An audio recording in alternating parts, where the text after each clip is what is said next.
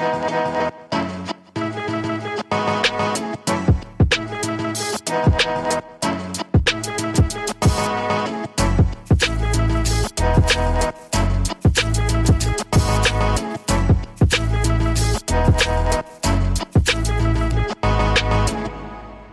everybody, and welcome to this week's episode of Don't Praise the Machine. This is John Maloney, and I'm here with my pod brother, Alexander Holland. Schwa, schwa, schwa. Episode 54 this week, which I'm sure for many of you brings to I mind. I think it's fifty. I think it's fifty-three. Oh, no. skipped an episode. Is it? Sean Wren was fifty-two last week. Oh, fuck. I thought Sean Wren was 53. Wow. There you go. I've lost count. Um, oh, so well, many.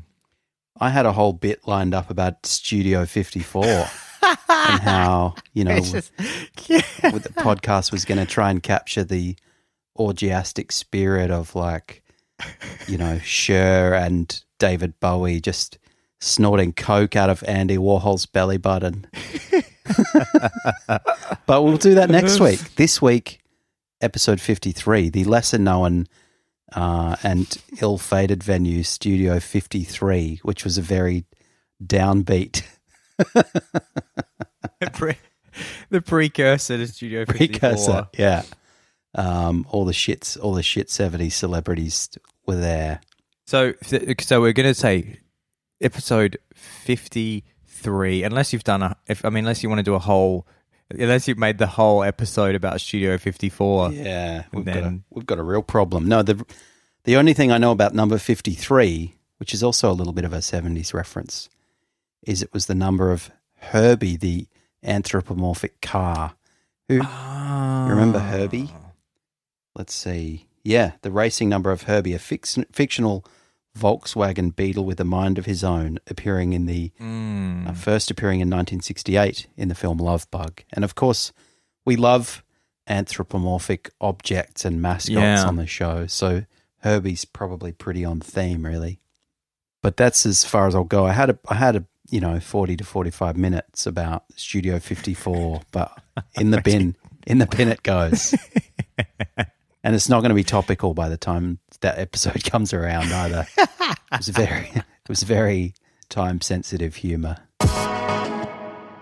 Well, uh, this week I think some of our loyal listeners would be able to anticipate one of the issues that might have crossed our desks and uh, one of the issues that we've deemed warrants attention. And that is, of course, Will Smith's uh, won an Oscar. Congratulations, Will. he did. He's a fine actor, and I would add a fine gentleman. he's a kind of he's a kind of man that I would, if I had kids, I would say be exactly like Will Smith. Mm.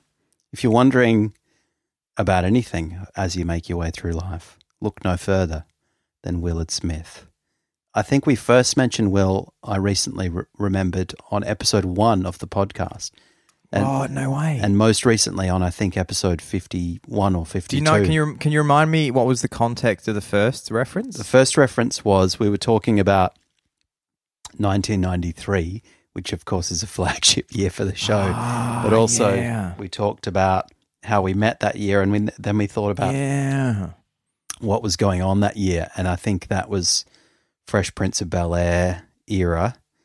Maybe Boom Shake the Room. Yeah, it's correct. It's the boom shake the room year. Mm. And so that also that also goes to show that Will Smith has been a through line Mm. in our entire relationship because we met in 93. Mm. So there's not been a moment that you and I have known each other Mm. that Will hasn't in some way played a part in. It's true. He's been there Yeah, the whole time. it's true. Although I have to say, I have not thought so much about him ever as I have in the last three or four months.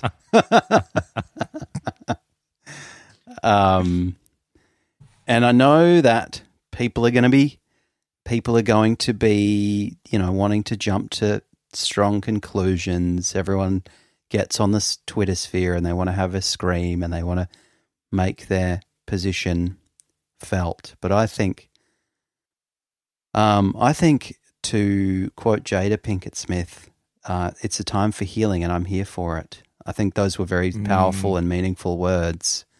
And She posted that on social media.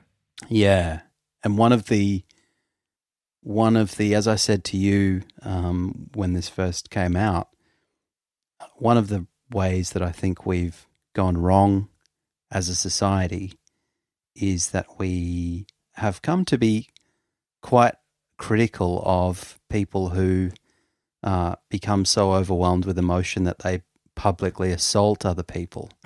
and maybe this is an opportunity for us to reconsider that position. Um, I think particularly if somebody's prepared to get up after they've uh, after they've thought to themselves that was offensive, so I'm going to walk up on stage and hit someone in front of millions of people. If they then say that they did that out of love, uh, I think, well, so long as you acted out of love and out of a sense of yourself as a protector, then Yeah, protector. everything you do is okay. Um, so, so I don't know. I you know it's difficult for me to comment, um, maybe objectively because w- over the life of the show we've come to know the Smith family quite well, and uh, I've been in touch with them during the week, and I understand how difficult this has been for them. But you know, I'm team. I'm team Will. I think you know before we before we move any further down the path of as a society of saying let's try not to publicly assault each other um, we should we should think about what's happened there and we should think about the fact that will is a protector uh, as he said in Yeah. his in his acceptance speech it might even be worth uh, just one sec acceptance speech transcript. I was having a look at this before before the show. Pretty good, uh, pretty good stuff. pretty powerful stuff. He says he of course begins by citing Richard Will- Williams, fierce defender of his family, and he says that he is overwhelmed by what God is calling him to do and to be in this world. Yeah. And then he goes on to say this making this film, I got to protect Aunjanue Ellis, who is one of the strongest, most delicate people I ever met. I got to protect Saniyya and Demi, the two actresses that played Venus and Serena. Wow. I'm being called on in my life to love people and to protect people and to be a river to my people. Now, I thought, um, I thought what he'd done was was uh, receive money to to be an actor in a film about in a film about tennis, but I could have been more wrong. he says, "I know to be to do what." To do what we do, you got to be able to take abuse, and you got to be able to have people talk crazy about you in this business. You got to be able to have people disrespecting you, and you got to smile, and you got to pretend like that's okay. But, and then he goes on, it's like I want to be a vessel for love. Yeah, sure. Um, and I think Chris Rock understands that. I think, uh, and he says, he then says curiously, "I just spit. I hope they didn't see that." I don't know why he was he was spitting on stage. That might be that might have been the most offensive moment of the evening. Um, then he thanks Venus and Serena, who must have enjoyed uh, the show, and um, he says he's not he's not crying for winning an award. It's not about winning an award for me. It's about being able to shine a light on all of the people. Um, again, not an actor. Apparently, he's he's he's a river. He's- He's a river. He's a light. He's he's a light. The one thing he isn't is an actor who uh, got a little bit overwhelmed and hit someone in bizarre and unjustified circumstances. So don't think that. Um, so yeah, thanks. And I just want to say, just want to say thanks, Will, for reaching out during the week, and um, and we love you, and we hope that you continue to take the law into your own hands as and when you consider it appropriate. I was going to send to you. I think that you should next time you're um next time you've got a client who's is awaiting sentence, you should just read that Jada Pinkett yeah, line to the judge. Because I love yeah, it's it's it's an incredible like dodge that they always try and do when they've mm. done something horrible. they're just like, oh fuck it, like it's about healing. It's like what what indiscretion Yeah. can is is not escapable by this. Like it's so the the the tropes of like God and healing. Yeah, yeah, yeah, yeah. I want to be a river to my people. Like, yeah, I don't know what that. I don't know that punching one of those people is a great is a great start.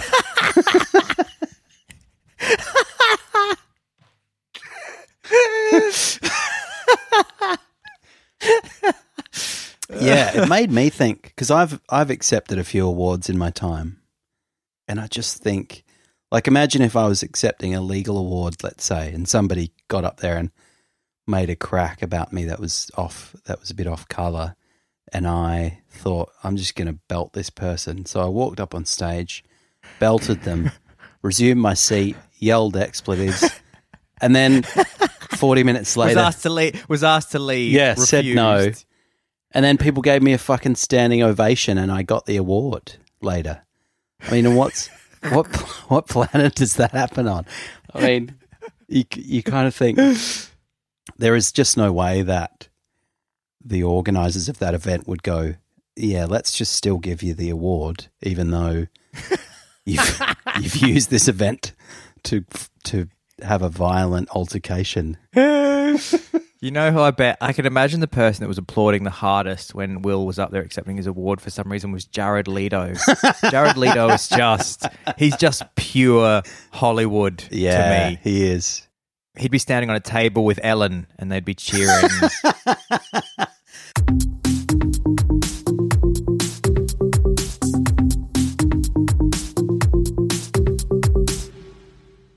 So, a couple of weeks ago, John, you might remember that we were talking about school uniforms because you and I both went to a Catholic school Yes, in Australia that had yeah. uniformed Yeah. rules. So, which I just was thinking back to uh, as an adult man, thinking how insane it was the kind of rules that we had Mm. to follow. Being shaved by a brother. I think that was a phrase. Being shaved by a brother, being one of them, correct. Yeah. uh, how we would be if our socks fell down. You had to have your socks up at all times as a Mm. young boy in the Catholic school. Yeah. Uh, and then if your socks fell down, you'd get a warning, and they fell down again. You'd have to go and stand against a wall for a five minute penalty. Yeah. Uh, which again, when that just comes out of my mouth, I can't believe that that happened to me, fucking but it did. Yeah. But then I, I, I wanted to get an update from the kids, from the TikTokers Oh, yeah. generation, Yeah. about what's going on now because my cousins go to the same school, Yeah. St Ignatius College in uh, Adelaide, Yeah. and so Henry had finished quite recently, uh, Right. And his so Sam is the eldest of the Schultz family Okay. kids of my cousins. Uh, so Sam finished uh, some years ago. Then Henry's finished in the last couple of years At St. Ignatius. at St. Ignatius. Mm-hmm. So Henry got in touch after I reached out to him and asked for an update on Mm-hmm. what the latest 21st century uh, rules are. Mm. And he wrote back a very eloquent email, Hmm. Henry. He's a really good writer. I think you, as a wordsmith, John, would really appreciate his his writing. I was uh, I was very impressed. Oh, nice. Uh, I'll just read some of the choice points here. He wrote to me, he said, Hi, Al. I can gladly report there have been some steps in the right direction, albeit at a more at more of an amble meander than any real attempt to change into the 21st century. He said regarding uniforms, socks are now allowed to be down during lunch Oh. with the understanding they would come down during physical activity, but then you've got to hike them back up for just the get around Yeah. Okay. and um, and uh, standing against the wall has been phased out. Oh. and he too said too too cruel, too demoralizing. too cool, demoralizing. Mm. He did say though on that he said more common it would be. He said it's more common for students to be forced to pick up papers for uniform indiscretions. Ah, Uh, he also said it's- it that hasn't changed that much then, really.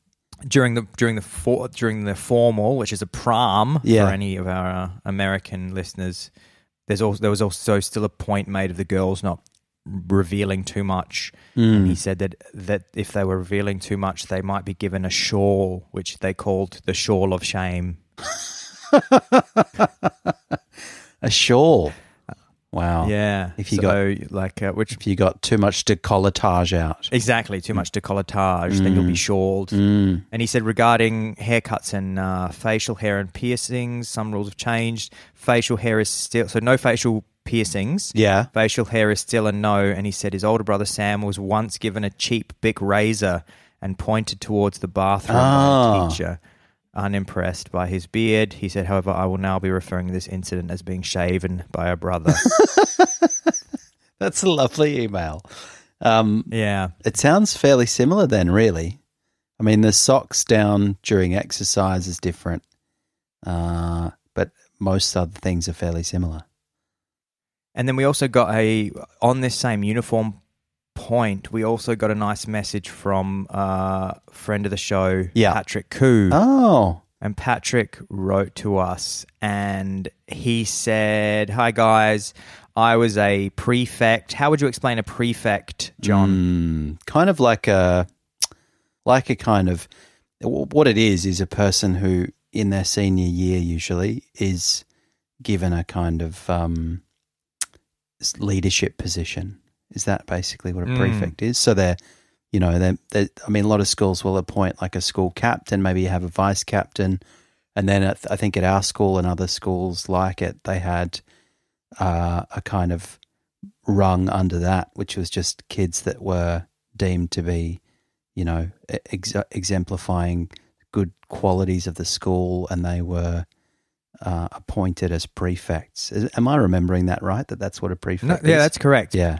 And then part part of the duty is they were kind of a like a conduit between the the the staff at the school and Mm. general student body, and so they were often tasked They were shills, as well as shills for the man. yeah, and they were narcs. yeah, that's no, the other thing. That's right. exactly. If there was a cool after Um, party, you wouldn't tell a prefect. and he said that he was a prefect at Prince Alfred College Mm-hmm. uh, back in the late 90s. And he said because they were so close to the city, one of their duties was to roam Rundle Mall, which for anyone out there outside of Adelaide is like the hip spot for school kids to hang after school. Mm-hmm. And he said uh, it was their duty to roam Rundle Mall on Fridays after school to make sure that the students from PAC Mm. uh, had their uniforms correct, shirts tucked in, looking nice. Um, so yeah, Henry also wrote regarding uh, haircuts. He said that hair couldn't be any longer than a number four with clippers, Ah, okay. and he said that if you wanted to be part of the world's greatest shave, so this is world's greatest shave. Um, I think it's. I'm not sure if it's an international thing or it's an Australian thing, but it's where you shave. You you collect uh, sponsors to donate money to you, and is it, for, it must be for cancer research or something, Right. John? I yeah, I think that's right. And you shave your and then head. you shave. You shave your head for charity. yeah. And he said if you wanted to do that Mm-hmm. at the school, you had to have a you had to have a you had to write a only. letter to the yeah, had to write a letter to the school explaining how you'd been personally affected. I'm assuming by cancer. You Wow. couldn't just you couldn't just do it and collect money. Just You out of had a to kind of- explain. Generic sense of compassion. That was inadequate. And then he said, um, then he said one time a group of boys below him got very drunk and cut each other's hair very short with undercuts. I, I think this was this was not for the world's greatest shave. And then the school made them catch the bus in casual clothes out in public and get changed at school so as not to be Ah. associated with the school. And then they had to wear hats at all times except in class. Wow. That's extraordinary. Yeah. So, what they're worried about really is not that putting piercings in your face or having crazy hair is actually going to make you a bad person. It's just a PR exercise for conservative, prospective Mm. parents who are like, oh, those kids look like ne'er do wells. I'm not sending my, my Timmy isn't going to that school. exactly. Yeah. That kid's got a short haircut. I'm not going to be. I mean, this is the thing. It's like, well, what am I paying thousands of dollars for? Yeah. If, if it's just if it's if kids are just running amok over there, Yeah, what's going on? I'm Exactly. not fucking sending my kid there. If I don't want, I want my kid to be a establishment robot. I don't want him to be exactly. I thought that same thing. There's all these rules. I just thought, could could you be more just like setting a child up to just be a cog in the system? Yeah, yeah. To just like force them to follow rules. Uh, and then also my Italian friend Marta got in touch and she sent me some very cute photographs of what Italian kids were wearing at school, which were these cute little smocks. and she said that Oh, her yeah. smock was black. They also in some schools had blue smocks for the boys and pink smocks for the girls Oh, in Italy. And what that made me think is all I want to do is just hear little baby Italian kids speaking Italian. Yeah, that's favorite true. thing. there's few things In the world. cuter than that. Just a little kid babbling in Italian. Yeah. Yeah, I remember just as an aside that the Italian thing made me think of uh, when I was in Oxford. I lived near a school there that was like an elite kind of um, very old educational institution. I think maybe Alain de Botton had been there for a time, and and the Ah. kids there, if I'm remembering the school correctly and not conflating it with another one, but there was certainly a school in my neighborhood where these kids had to wear kind of the equivalent of what I wear as a barrister, but for like tiny children. So they had these little gown, black gowns on, Oh. and they kind of looked like little trainee vampires, like scut- scuttering around the streets in these black cloaks.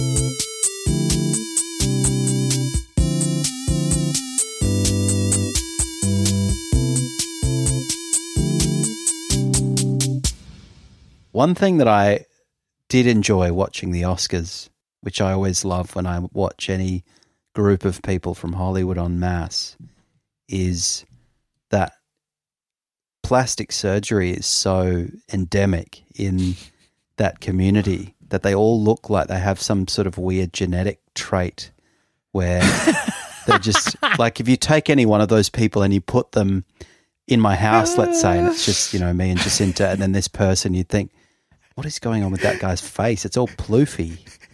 Uh, but but there's like a whole sea of faces that are all ploofed. What would have what would what would happen is if you took a whole bunch of them and you had them at your house, Mm. you would think they were all related. yeah, exactly. I think well, that's really interesting how you've all got that that ploof gene uh, that gives that gives you kind of like glistening, puffed up cheekbones. It looks like you've all got that gene that looks like you've got quite a lot of pressure behind your face. exactly. Looks like somebody's slightly inflated your face from the inside. the most amazing win for the plastic surgery or the beauty uh, industry has been the normalization mm. of that mm. and the destigmatization of it. It's no longer a taboo. Yeah. Rather, it's something that's celebrated.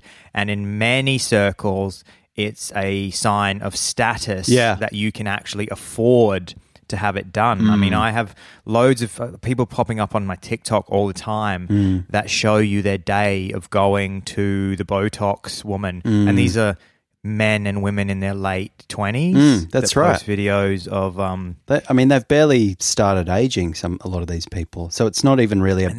getting ploofed, Yeah. they're getting inflated.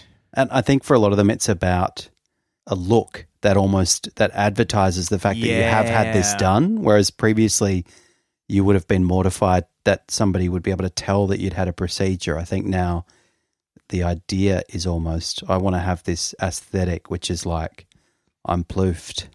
Uh, yeah, And my favorite example, which I always ponder, is Buzz Aldrin because I think ah, I mean, the guy has the guy like went to the moon. You know, he's one of the very few people in human history to to exit the Earth's atmosphere, go to another planet. You can stand on the surface of the moon, and you can in within your field of vision is the Earth and every life that's ever been, every human life that's ever been lived or is being lived. You're just looking at it, and then he came back and evidently that experience made made such a made such a faint impression on his psyche that he thought, "Oh, I'm in my seventies. I better get some ploofs done so I don't look old."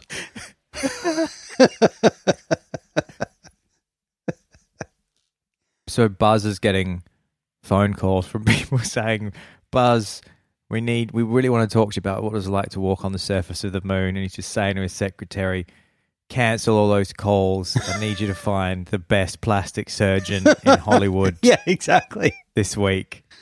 He's going, Yeah, I tell you what it was like. I went up there and I, I saw that fragile blue marble hanging in the darkness of space, and I thought, oh, I'm not too. And, then I and then I caught sight of my reflection in Neil's visor, and I thought, and then I thought, my crow's feet are getting a little bit pronounced. I see.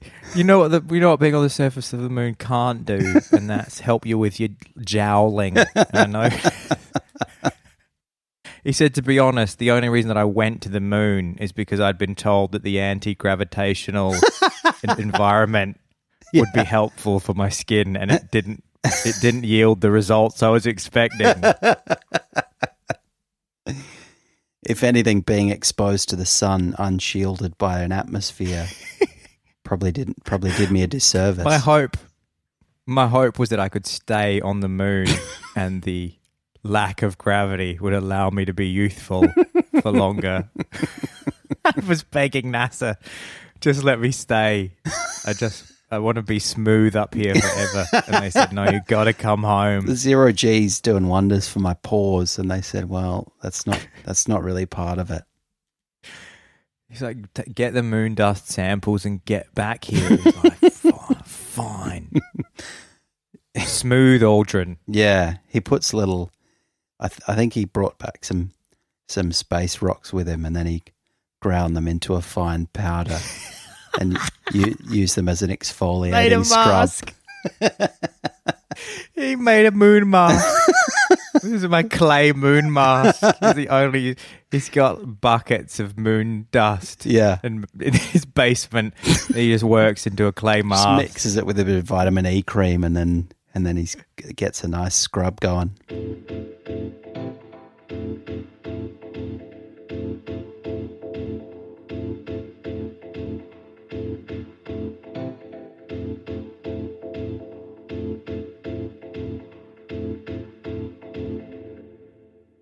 Thanks everybody for tuning in to episode number 53 of Don't Praise the Machine. It's been an absolute pleasure to have you. As always, I've been Alexander Holland and sat next to me, as he is every single week digitally, it's that number one prince of podcasting, John Maloney. You take care out there and we'll see you next week. At the podcast.